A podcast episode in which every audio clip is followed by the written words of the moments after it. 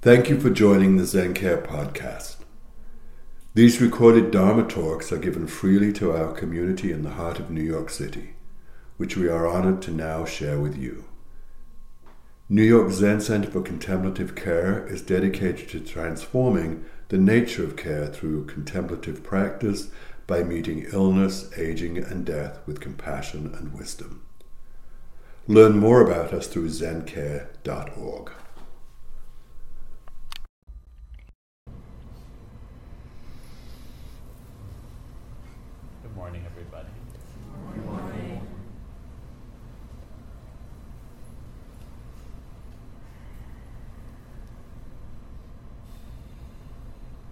I feel full of sadness and full of joy.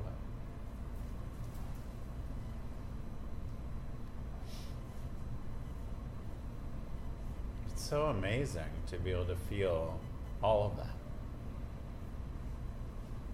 To me, this is what the practice promises that you actually just experience the whole range instead of our preference for maybe one side of that.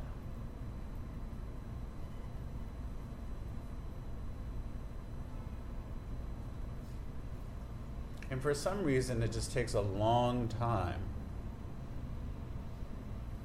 to catch our mind, or we've been studying the ox herding pictures where we're trying to find the ox in the beginning, trying to find our mind. We know that it's gone off.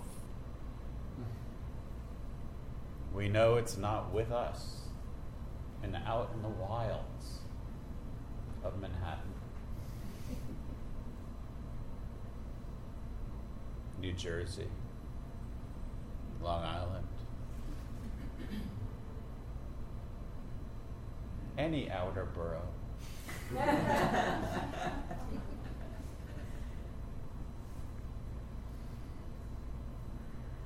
just appreciating how it takes that diligence to just stick with it and just show up moment by moment. so that we can just participate in a much freer way. But if we get so into or feed our habits of preference, we stop actually really participating in a free way. At least that's definitely my experience.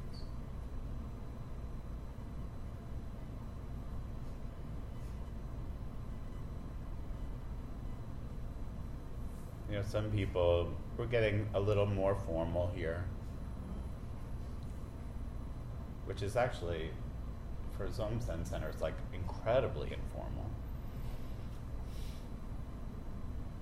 And some people love it and some people hate it. And actually, neither of them matter. Because the spirit of the practice is not about form. It's about how we show up and whether we fall into our habits of whether we like something or not. And then that determines whether we participate. So the challenge always for me is how do we show up whether we like something or not? Because in my experience, what I like and what I don't like is not that interesting. And also, often when I'm so caught in that, I kind of fall out of the great river of human life because I'm just in my little bubble.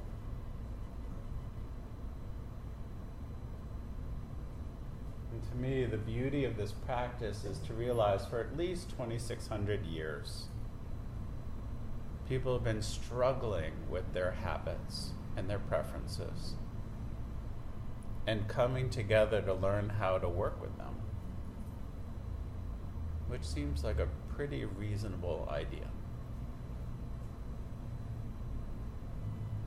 So, to me, part of the beauty and courage of this practice is realizing that we're part of this great river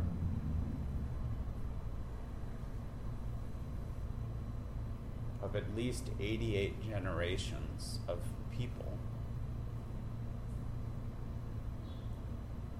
who are like, you know, we need each other and we can actually wake up.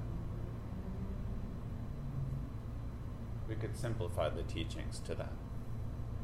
We need each other and we can wake up together.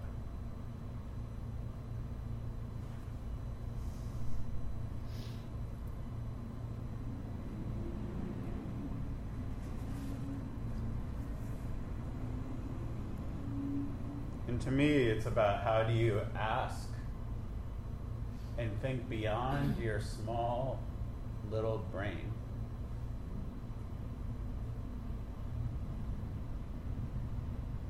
Into the different lineages that we're part of. Here we're part of a Soto Zen lineage, but we also have our own friend lineage, family lineage. And how do you realize that you're part of that too?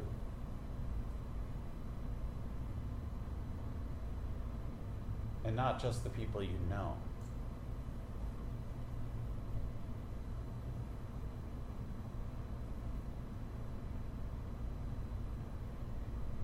It's a poem I love so much by Marie. It says, My Dead Friends. I have begun when I'm weary and can't decide an answer to a bewildering question. To ask my dead friends for their opinion. And the answer is often immediate and clear.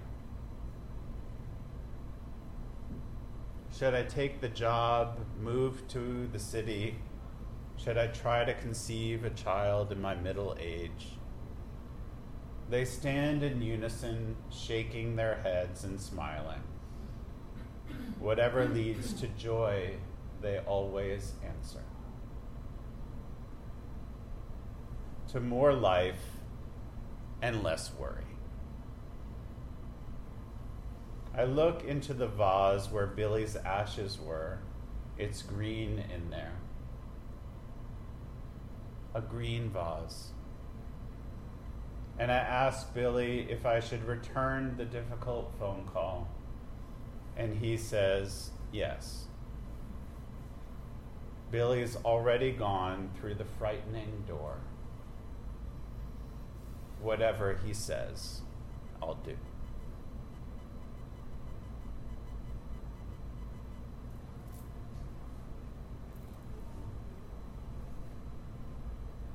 I love that.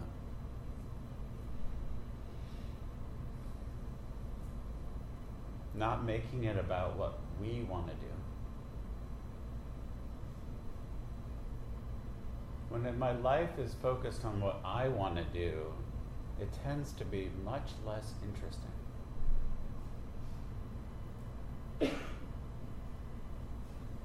what is in our mind? And does our mind have to be my little mind? But what actually serves? What does actually our own wisdom and compassion say?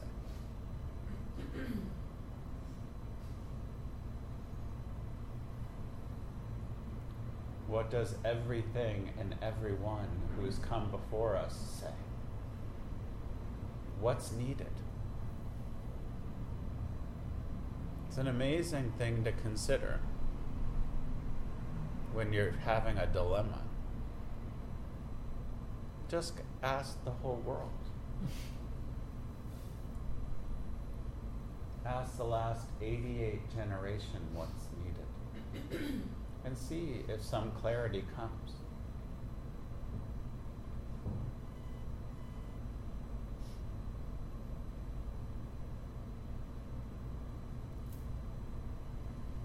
the seventh stage of the ox is the ox has been trained and the rider returns home. And the poem is Astride the ox you reach home. Now at rest, the ox is forgotten. With the bright sun high in the sky, you feel a blissful repose. Whip and tether are abandoned and behind the thatched hut. So, with your mind, you come home when it's really with you. And at rest, the ox can just kind of go off.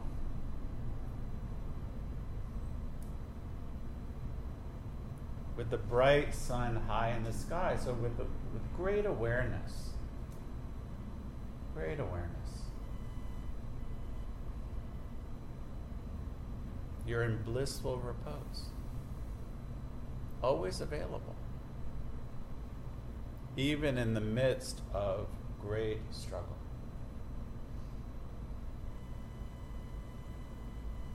And I love the last line whip and tether are abandoned, but behind the hut. Because you never know when a little more discipline and rigor is going to be needed. Just keep it out back.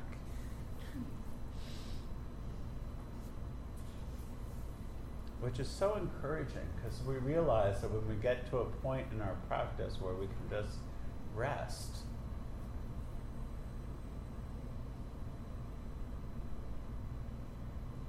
when there's a little less struggle of like, should I sit or shouldn't I sit? Should I go to the Zen Center or should I not? When you realize that that's just not a thing anymore. Which I, in my experience, is a relieving moment where you just show up. That's what it's talking about. So that place where kind of should I, should I, should I, should I, should I, should I? Anyone ever do that? Live their life like that. I know I have. But you just do it. Because that's what just what you do. The struggle is ended, and there's great relaxation. Ease. This is the path, actually, the ease and joy that Dogen often talks about, where it's no longer a thing outside of yourself.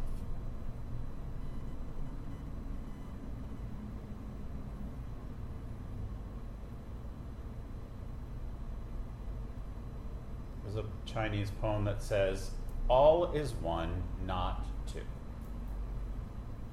We only make the ox a temporary subject. It is as the relationship of a rabbit in a trap, a fish in a net. As gold in dross or the moon emerging from a cloud. One path of clear light travels throughout endless time. Always available.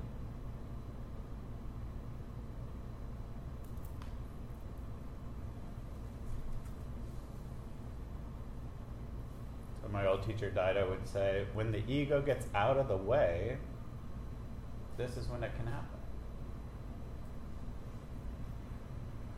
So our little pea brain.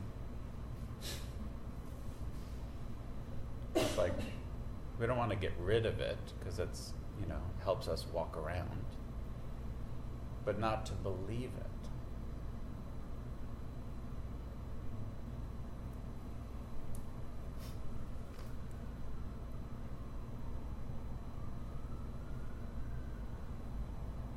To me the moments when we stop struggling so much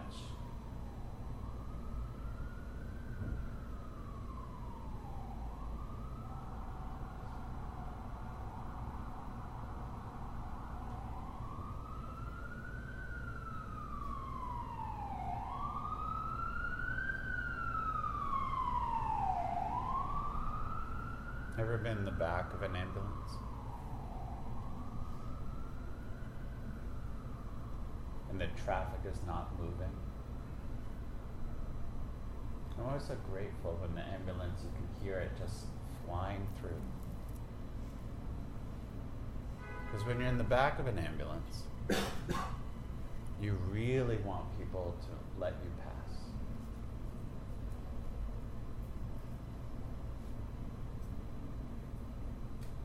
So amazing. You can picture often like drivers like, no, I'm not going to move. I want to get to where I want to get to. And it's so much like practice, actually. We get so caught in our little thing, and somebody's life is hanging in the balance. But the freshness of life is always in the balance whether we want to actually fully participate is always in the balance. What will you do?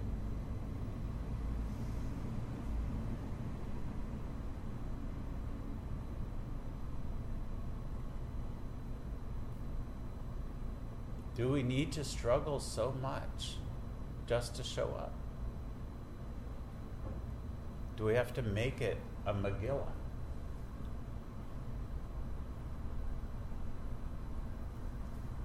Is that really so important? To resist and fight and maybe.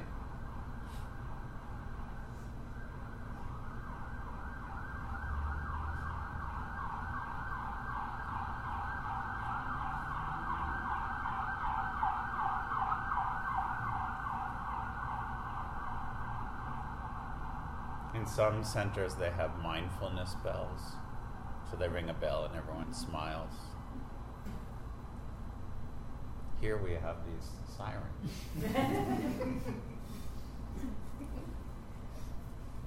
but to me, they're so amazing to pause and just really hear them.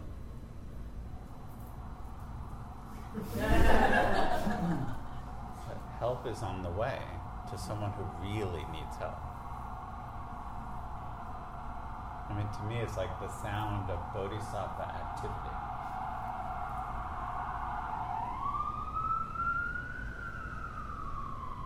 And when you hear a lot of them, you know that there's like a whole thing happening where many people need help.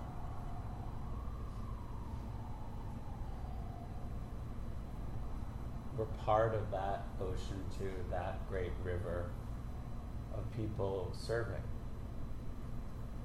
And we all serve in different ways.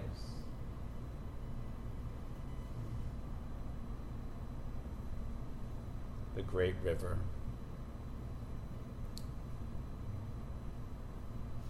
We were also reading for the afternoon Catch Your Mind class about Ruth Fuller Sasaki's life. And I love thinking about her because she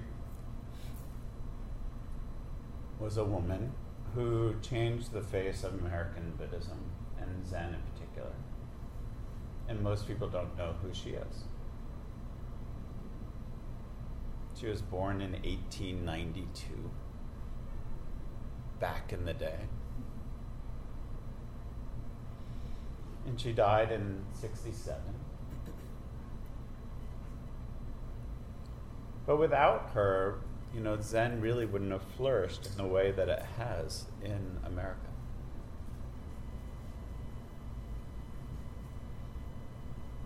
She studied with D.T. Suzuki in the 1930s, back in the day. And she became the principal supporter of the first Zen Institute, which was really the first Zen place in the city. And she married the Zen priest there.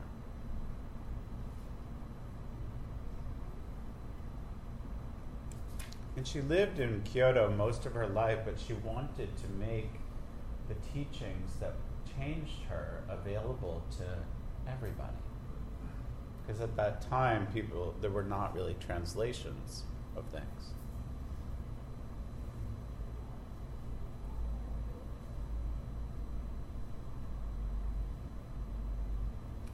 In In 1958, she was the first foreigner to become a priest, first Western person to become a priest in the Rinzai Zen sect.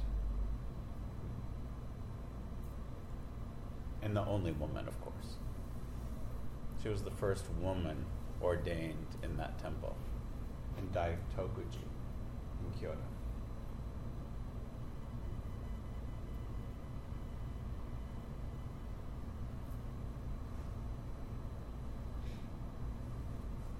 You know, first when she got there, she was not allowed to sit in the zendo because all the monks didn't want her to be there. Not a place for women, never mind Western women. But she was fine, and so she woke up at 5 a.m. and sat in the teacher's private sitting room and carried on the monastic schedule in her, on her own six days a week.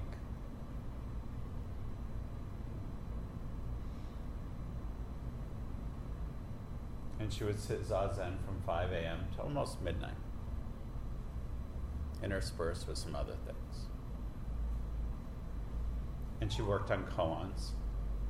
And after a month of this diligent practice, the monks kind of got curious. Who is this person with such sincerity? They welcomed her to practice with them. In this time of dedicated practice, she, you know, Ruth said that it was probably the most completely satisfactory time I ever had in my life up until that point. Where she had fully given herself to this schedule, to this way of practicing and being in the world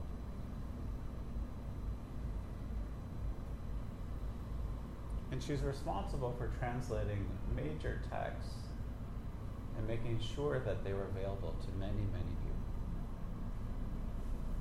And yet, always a practitioner. So we can thank her. Because we wouldn't be sitting in this space without her. So amazing to remember that our actions affect generations later.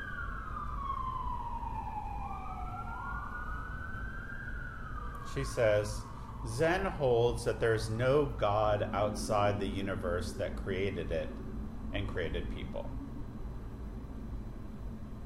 God, if we borrow that word for a moment, the universe and people are invisible existence, one total whole. Only this is.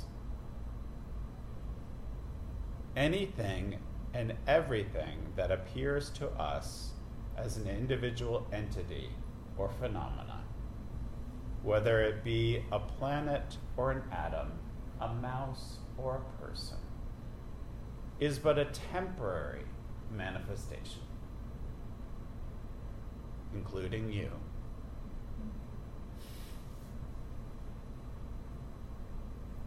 Of this form. Every activity that takes place, whether it be birth or death, loving or eating,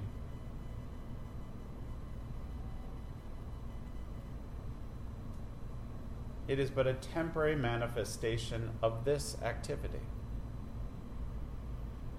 Each one of us is but a cell. As it were, in the body of the great self.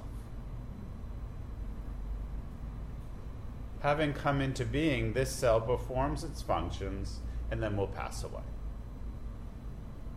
transforming into something else. That's why it's so amazing, our self clinging, right? That we are like, mm, me, me. And she's like, really? Really?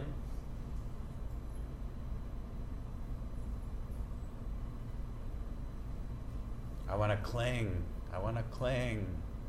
Well, it's not really going to work out. You could spend your life clinging. And then eventually, life will take care of itself.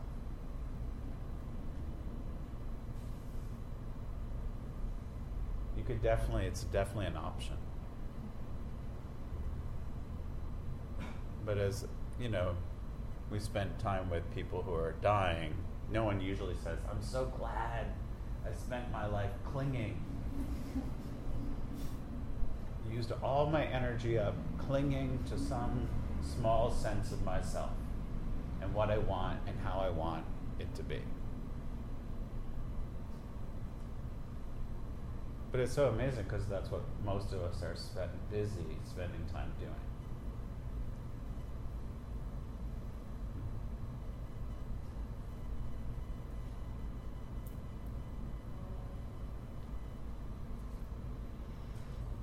What about this blissful repose? Anybody interested in that?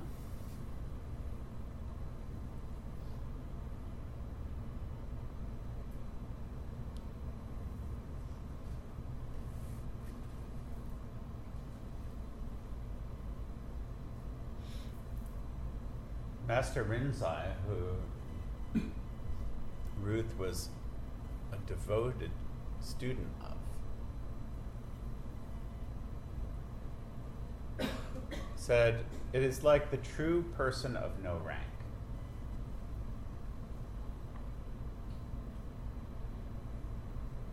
Master Rinzai said, Within this lump of red flesh,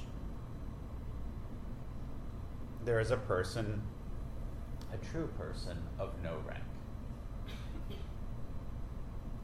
If you've not seen it yet, look, look.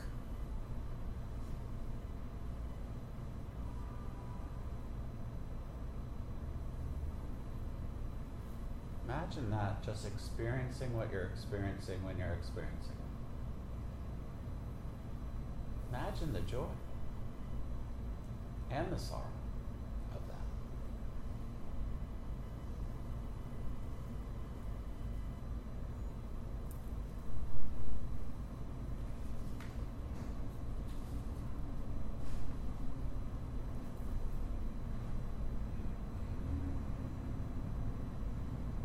All you have to do is just allow what's happening to be happening and participate and not hesitate. So simple instruction. And as our teacher often says, all you have to be willing to do is surrender everything. That's the only instruction.